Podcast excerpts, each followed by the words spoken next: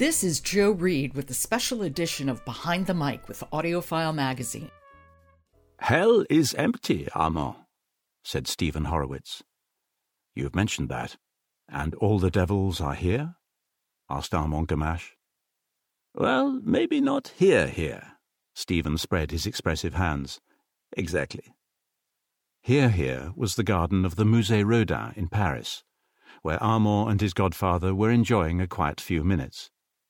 Outside the walls they could hear the traffic, the hustle and the tussle of the great city. But here, here, there was peace. The deep peace that comes not just with quiet, but with familiarity.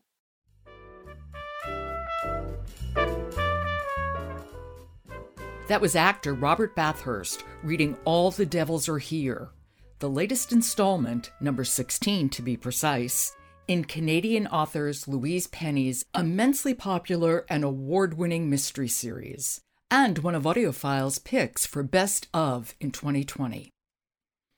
The series revolves around Chief Inspector Armand Gamache of the Provincial Police Force for Quebec. The books are set largely in Three Pines, a fictional town in the province of Quebec, that on one hand is connected to more than its fair share of murder, and on the other hand is peopled by deeply interesting characters who form deep friendships and attachments. This is no police procedural. It's a character study of a small francophone town and its inhabitants, where food and weather take center stage. Gamache himself is an honorable and kind man who also happens to be a first rate detective and a natural leader. And happily for actor Robert Bathurst, the books had established Gamache, a native French speaker, as speaking English with a British accent. Bathurst himself is a Brit and well established in theater and television in England. On this side of the pond, we know him best for his portrayal of Sir Anthony, who left Lady Edith at the altar in Downton Abbey. Although Robert came to the Louise Penny series midway, replacing the very popular Ralph Cosham, who tragically died after narrating the first 10 books. Robert has gotten great acclaim for his narration. Audie Award nominations, Earphone Awards from AudioFile magazine, and the Audie Award in 2020 for the Best Male Narrator for Kingdom of the Blind. I spoke with Robert Bathurst recently, and I asked him to give me his take on the Gamache series created by Louise Penny. She's written this series set in a mythical village in the state of Quebec. It's a village that isn't on the map. And there's a sort of element, there's a sort of mystical, spiritual element to it, really, which I think takes it away from being just an ordinary cop story. It isn't process driven, it's driven by sort of other things and, and spiritual with a small s in some ways because what she's created is almost a, a manifesto for how to live well in a cruel world. Hmm. It just shows that despite all the ghastliness and the terror and the, and the violence and the murder, that good does exist. And that seems to be the, the underlying message of it all. Of course, you never know quite what's going to happen and you don't know whether evil will prevail. And and you you're always on the edge of your seat with, with all her plotting, which is which is so it's cast iron. It's done. It's brilliantly constructed.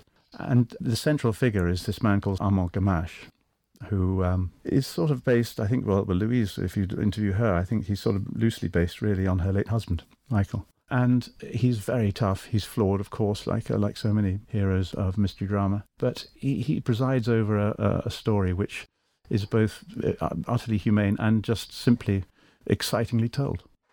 I have to say, we'll talk about the current book in in a moment, but the character of the village of Three Pines and its inhabitants are so central. I love them. I love the bistro. I love the bookstore. I love the boulangerie.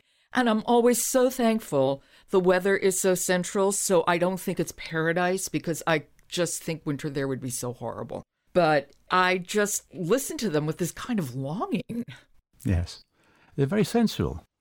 In, in amongst all the, the, the, the, police stuff and the, and the and the murders and the terrible huge big themes of sometimes of, of consequence to the to the whole world, not just into that region. They are deeply sensual, and you, you feel the warmth of the bistro. You you can taste. She's she's very good on food. Oh, is she good and, on and food? I, I, think I think you could you could do a sort of a series of recipes really from the Gamache books. She talks about food, and she, you can smell the the wood smoke fire, and and and there's a sort of enormous comfort because Three Pines in her mind and comes across in the books is is a place for people who are essentially lost, who who have got something to sort of um, yearn for and Three Pines is a sanctuary. Okay, Three Pines also has a lot of a lot of things happening in it which which are you know, ghastly, but at root, it is a place where people who live there have found sanctuary, and ultimately, of course, it, it, most of the books return to Three Pines when there is some resolution there. And Three Pines is always such a sort of draw for the reader as well as the uh, the characters who live there. Mona's mind drifted again. She vaguely noted Gabri getting up and tossing more logs onto the fires in the open hearths at either end of the bistro. He paused to chat with customers as more villagers came in from the cold, stamping their feet and rubbing their freezing hands. They were met with warmth and the scent of maple wood smoke, tourtière just out of the oven, and the permanent aroma of coffee embedded into the beams and wide plank floors. Friendship and food are so central to these books we mentioned food, but friendship too, and the friendship that the central characters have, the six or seven central characters, recurring characters, which is really quite lovely. Yes, and, and the word love is, is, is key to it. I mean, it is this not unsaid because they often do do say they love each other, but but there is this unqualified love which runs in it. It's it's almost sort of unfashionable to, to write about it. it in different hands, it it uh, might not have the same effect, but it does remind one of the human capacity for love and uh, that I think pre- prevails in all the books. You came to the series in book 11, replacing Ralph Cosham, who read the first 10. And that had to be a challenge for you, Robert, in some way, because you want to respect what Ralph had done, but you also had to make it your own. Yes, indeed. I mean, I had to read them and, and do my own take on them and the and the characters. I didn't want to do an impression of what uh, Ralph was doing. I wanted to come from uh, how I saw it and how I was able to interpret it and how I could, thought I could bring it on. But uh, mindful, of course, that uh, that the contract with a, with a, with an audiobook reader, it's a really special one, and it's it's one that you have to try and try and get right. You have to do it in your own way, and you have to try and make the characters breathe and make the plot tell and make, make give clarity, but also try and um, paint the picture that uh, Louise has painted. But there's a danger that the reader might get in the way between the author and the and the listener you, have got to sort of do a, quite a subtle dance just to say this has nothing to do with me. This is all about the author. This is all about the characters, and just try and pique the imagination of the listeners, in addition to leading them in in a, in a way that I see it. So there are two readers at play. One is the actual reader who's speaking, but there's also the, the person who's sitting back and hearing your voice, but just connecting really with with the author. I'm curious what attracted you to audiobooks to to narrate them. You you have a big career on television, you you perform in theater. What attracted you to taking on Louise Penny's books? Well, all actors will say it's lovely to be invited. but I, I've always done radio. I've always I've always done voice work. I mean, I've, i started in radio and moved into uh, stage and TV and and so forth. So it was it's a natural progression to do that. I've done a few other books, um, not that many. But uh, so when the call came, I gather Louise uh, heard a few tapes and, and so forth and chose me. I'm, I'm really, really delighted that uh, that she did. I, it's a challenge. I mean, it's really hard work. I mean, I'm not saying I'm not shirking from it. I'm just uh, just stating a fact. And any audiobook reader will tell you that um, you work harder doing an audiobook than you do on in most other branches of the acting profession uh, certainly harder than turning up to do a, a commercial for 30 seconds. And uh, you, you really have to prepare it. And I love the rigor of that. I love the, the degree of freedom. As I say, it was daunting to take over a series rather than do something from scratch. But it was really appealing. And when I read it, I thought it was really exciting. And when doing it, I, I really enjoy each, each book I've done with, with a key figure in this whole process, which is the, the director, Lorelei King. We work on it together, and of course with the engineer. And each time, at about sort of certain stages during the book, I'll always say to the engineer, "Okay, who did it?" and I always pin them back and make make them come up with a, with an answer. And uh, I do this progressively all the way through the book, from from about halfway and right to the end, even to the end. Uh, none of the engineers have got it right, which is a great sign. It's a great sign that, uh, and I told Louise that, and she was really chuffed.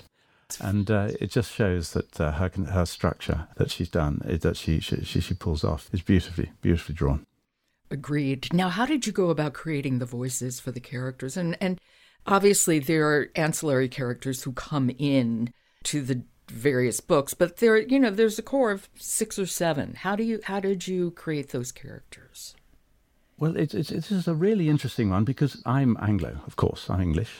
Uh, Gamache is French, Canadian. If I was doing him as he would speak, I would be narrating it in French. But of course, the market is wider than that. I couldn't be an Anglo Canadian because he's meant to be a French Canadian, and that would get in the way of some people. So, what the decision they made is to cast uh, an English voice because Gamache has spent a lot of time in England and that's deemed to be acceptable. But most of the characters aren't speaking in the language in which they speak in the book. So there is a certain amount of license then to do what I want to do with it. And I, I find a pitch for each of the characters. I find a facial setting. Um, I discuss it with Lorelei. We try and find a variety. But I, I always take one reader as my sort of yardstick on how to do it or how to approach it. He's an English actor called Timothy West, and he did the he did the Barchester Chronicles, uh, did the Trollope, Anthony Trollope's Barchester Chronicles, and many other many other classics. But the Trollope he did was superb, and what he did was you never lost sight of the fact that it was Tim West reading it. But on the other hand, every character had a a, a different nuance, a different rhythm, a different tone, a different pitch, a different key, which didn't make you think, gosh, there are 40 actors in this. But it was just subtle enough to trigger in the mind of the listener the image of that character. And that's what I try to achieve. I, I don't sort of try to do vocal gymnastics with it. And I sometimes think that when when people do that, it sometimes technique gets in the way of the story and the and the truth of the character and the rhythm and indeed the writing. So I, I do have a physical set for each of the each of the characters. I have the regulars, of course, I, I can bring off the shelf. Um, the new ones need a bit of work. but uh, in the last one, there were 40 characters, I think, 20, oh, 20 or so of them were, were, were um, principal characters. But even the small ones, you need to be able to immediately see them. So sometimes they're the hardest ones because you try and slip them in, into the conversation and uh, they got to live. So it's it's I regard it as a performance, not just a reading. I mean, in one way, I read books which are simply um, uh, narration, not characters. But uh, I really enjoy the challenge of trying to paint different characters, and some of them, seven of them in the same room at the same time. Well, clearly you're very successful. Six books later, you've been nominated for multiple Audie Awards, and in fact, you got the 2020 Audie Award for Best Male Narrator for Kingdom of the Blind. Many congratulations, very well deserved. Have the characters evolved in terms of the way you represent them over the course of six books?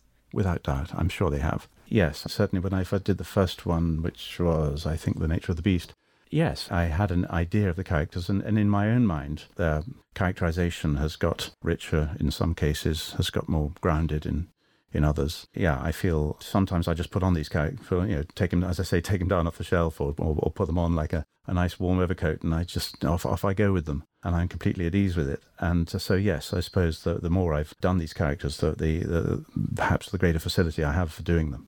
Well, as we said, these are mysteries, not procedurals, but they're mysteries. I'm curious about pacing. And I would think with these books, it's even more of a challenge because there is the mystery part, but then there's the camaraderie and the friendship and the eating part. yes, absolutely. And and I think I take my lead from the author on, on on this one because the underscoring of it, the pacing of it. If it was done on television, there would be a different sort of uh, soundtrack to it. That presents itself in some ways because in in the narration, it would be a very different thing if it was a radio play and, and it'd be a very difficult thing to adapt because the, the dialogue is one thing, but it, it's a great narration in the in, in between the, the dialogue that is so vivid that the tension and the and the pacing and the inner thoughts of the characters are all painted. And so uh, I can take my lead as, as the as the performer of them. I've always got the audience in mind as well as to how you know you want to lead lead them on with a with a certain tension, but it's it's there in the writing. It reflects it. I'm just trying to reflect the writing, and the writing does dictate the level of tension and, or the level of laid back warmth. But so often with with those characters, there's in amongst the laid back warmth, there's, there's such travel going on, and, and people sort of doing their best and trying to keep everything together. But those inner tensions are, are really well created. Do you speak with Louise when you prepare? No, I mean, I, not when I'm preparing. I got to know her only since I did uh, Glass Houses, and she, she happened to be in London, where we record them always.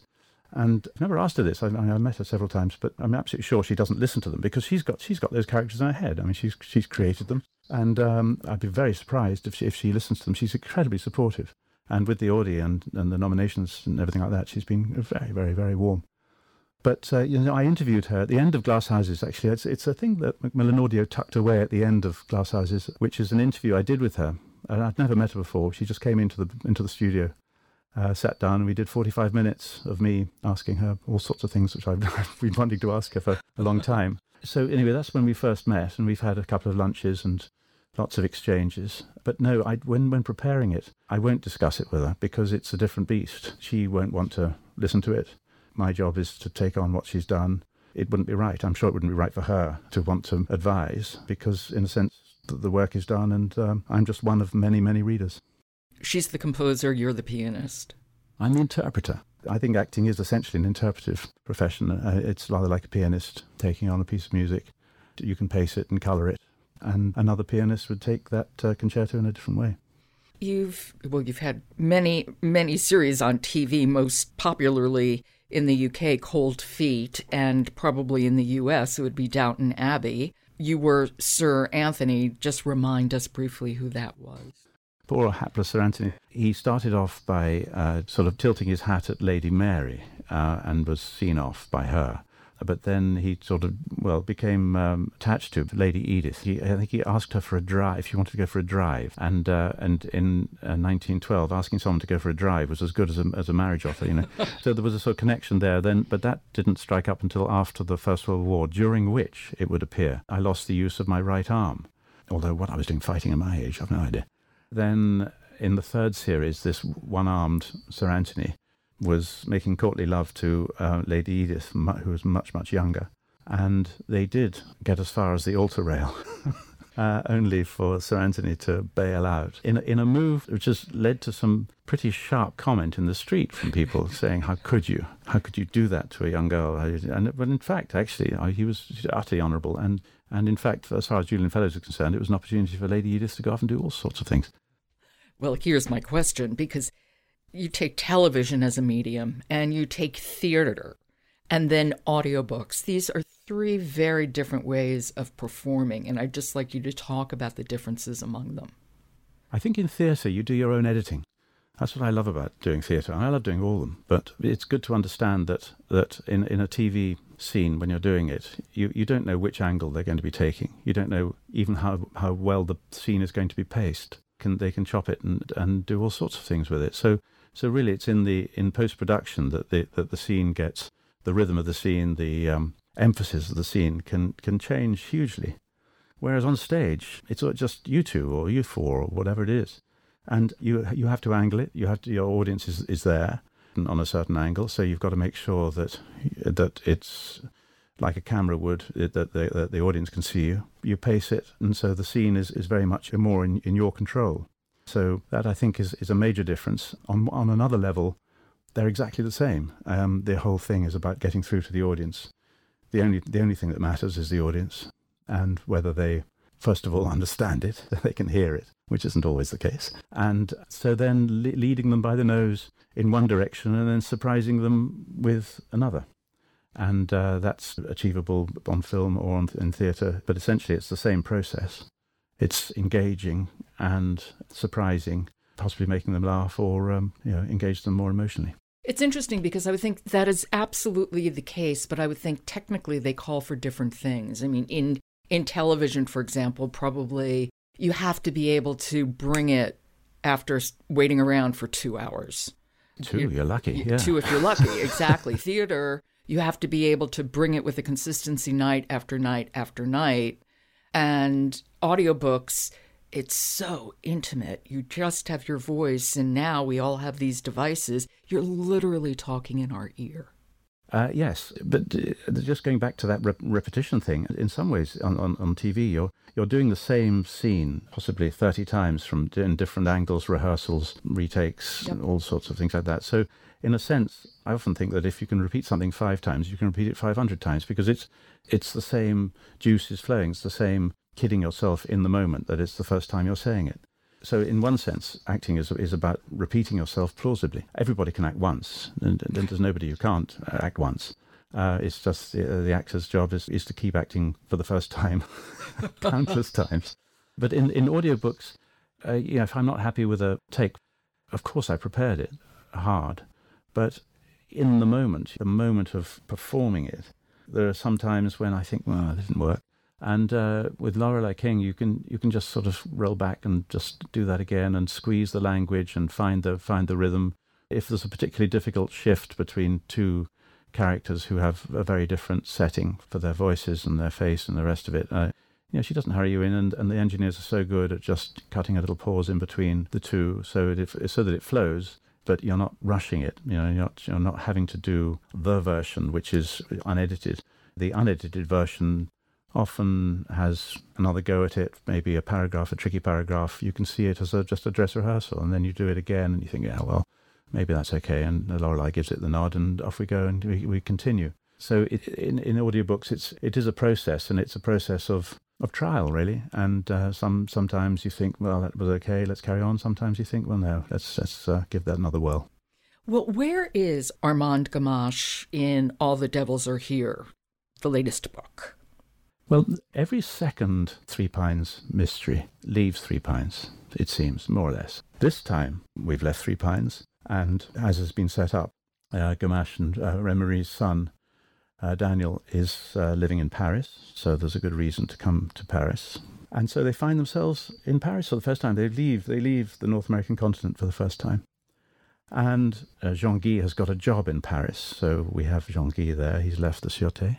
And Daniel's godfather, whom we met in the previous book, Stephen Horowitz. And uh, something terrible happens, and uh, Gamache, again, is having to sort it out. But again, he finds himself, and there are many other people who we like Kervor very much, who are in deep, deep peril. Speak to Daniel. Make it up with him. The words shocked Armand, and he turned to Stephen. Pardon? Daniel, you need to make peace. But we have, years ago. Everything's okay between us.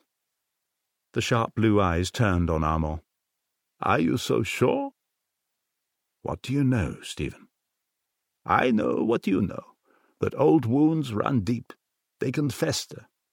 You see it in others, but miss it in your own son. Armand felt a spike of anger, but recognized it for what it was pain, and below that, fear.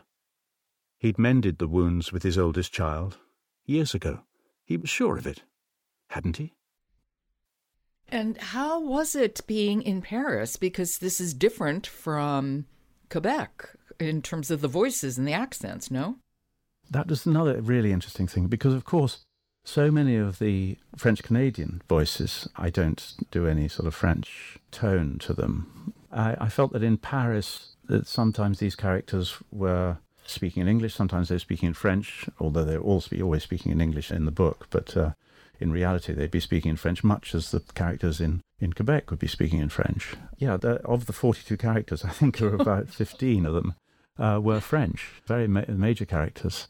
So yes, I had to paint them in the imagination of the listener. It was a challenge, yeah, and and you just had to find a way and and really to write your own rules because the rules are so flexible in the sense that they're not speaking the language they were speaking, and as I was saying before, then I had to sort of create my own rules for it, as has been the case throughout this series. Jean Guy Beauvoir had thought about that conversation a lot in the following weeks and months, and he thought about it again as he looked at his deputy head of department, radiating Dior and resentment. I think I can muddle through the Luxembourg plans, Severine. Merci. How's work going on the Patagonia project? Patagonia? I know nothing about Patagonia. She got to her feet. I'm sorry. I was under the impression you'd want to talk about the Luxembourg project. Why would you think that? Well, the final safety tests are next week. Maybe you would like to be there for that. I don't see why.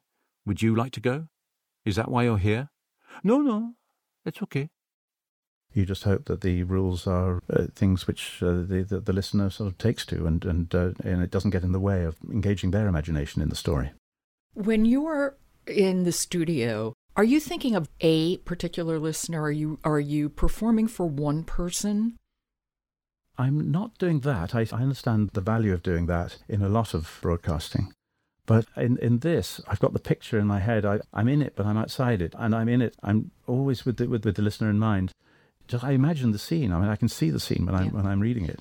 And I smell the wood smoke and, and all those things. I try to feel the, the senses that the writing engenders. So no, I'm not. I'm not actually doing it. I, I think there's a danger if you are doing that with a, a multi-character thing of, of it becoming more about the voice than it is about the characters. I have a sort of distaste for voice beautiful stuff because it's just too technical. It's too it's too about the too much about the reader, and it, the reader is irrelevant on, in in many ways. And so we're not there to admire technique. We're there to just get the characters across. So if I can be in the scene and I can be on top of what each character is doing and, and try and vary the character and then slip into the narration without characterizing that or letting the, the characters leach into the narration and uh, keep that separate. So, no, it, I don't have the reader in mind. I've just got the images in mind, obviously the words. If I can feel it, make sense of it, not feel it personally, but if I can um, sense it, then um, the audience has a chance of sensing it too.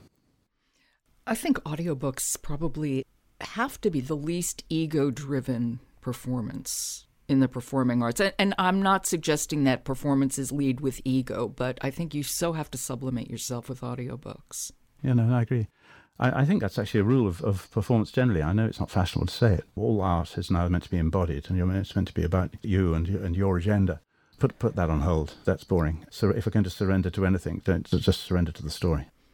You've pretty much stuck to narrating Louise Penny's books. I know you've done other audiobooks, but basically, we know you as the narrator of the Gamache series. And I'm curious if you would think about branching out and doing other audiobooks. Oh, I'd love to. Yeah, I really would. So yes, I'd be on, I'd be on for that. I mean, I'm doing I do do my acting and you know the theatre shows and all the rest of it. But there's as a call out to all producers there. I'm yes, I'm I'm absolutely up for it, and uh, I would love to do more. You know, the pandemic has been so difficult, especially with the performing arts. It's just heartbreaking. But audiobook narration has had something of a reprieve because of the way it's put together. You know, it's studio, it's, if not solo, one or two other people. And I also think during during this time, more people are, are relying on audiobooks than they had before. I know I am. I'm a great reader and I like listening to audiobooks a great deal. But listening, especially to Gamache, as I'm walking the dogs, as I'm working in the garden, I find it so immensely comforting and interesting. And it's really quite wonderful. It's been a gift. It really has been a gift for me. Well, absolutely, and I, am I'm, I'm completely with you on that. And I, have been in the garden with audiobooks running in my head, and, and oddly enough, when I when I think back of a book, I can very often picture the, where I was during a particular scene. Yeah. Or if it's uh, if it's a drive, it's been on the car. But uh, certainly in, in the garden, I've been sort of there've been days picking apples or whatever it is like that with a particular book going, and uh, it's a huge comfort. And it's a great way of just also grabbing the classics. You know, you can go walking and and you can take on some really really fun, really great literature. And let me ask you finally, Robert, if you were going to meet one person from Three Pines, who would it be? Oh, that's a very interesting question. Um, I think I'd like to sit down and have a beer with Billy Williams. oh, I love Billy Williams. Well, mine would be Myrna. We could Myrna all, all four of us Myrna could go. would be fantastic. Myrna would be great fun. And and uh, you know, Billy Williams, he'd be out in all weathers, and, and he'd have all the, the country stories, and he'd know he's really tough and capable and uh, and funny. So yeah, I'd like to. And I'd seems like to. to know everything. Yeah, yeah, yeah. Which is great. Great choice. Robert, thank you so much for your time and thank you for these wonderful books. Well, thank you, Joe. I'm really glad you enjoyed them. That was Audie Award winner Robert Bathurst. He narrates Louise Penny's Inspector Armand Gamache series. The latest, All the Devils Are Here, is one of AudioFile Magazine's picks for the best of in 2020. Go to audiofilemagazine.com where you can get all our suggestions for some of the best listening in 2020. This has been a special edition of Behind the Mic. I'm Joe Reed. Good listening.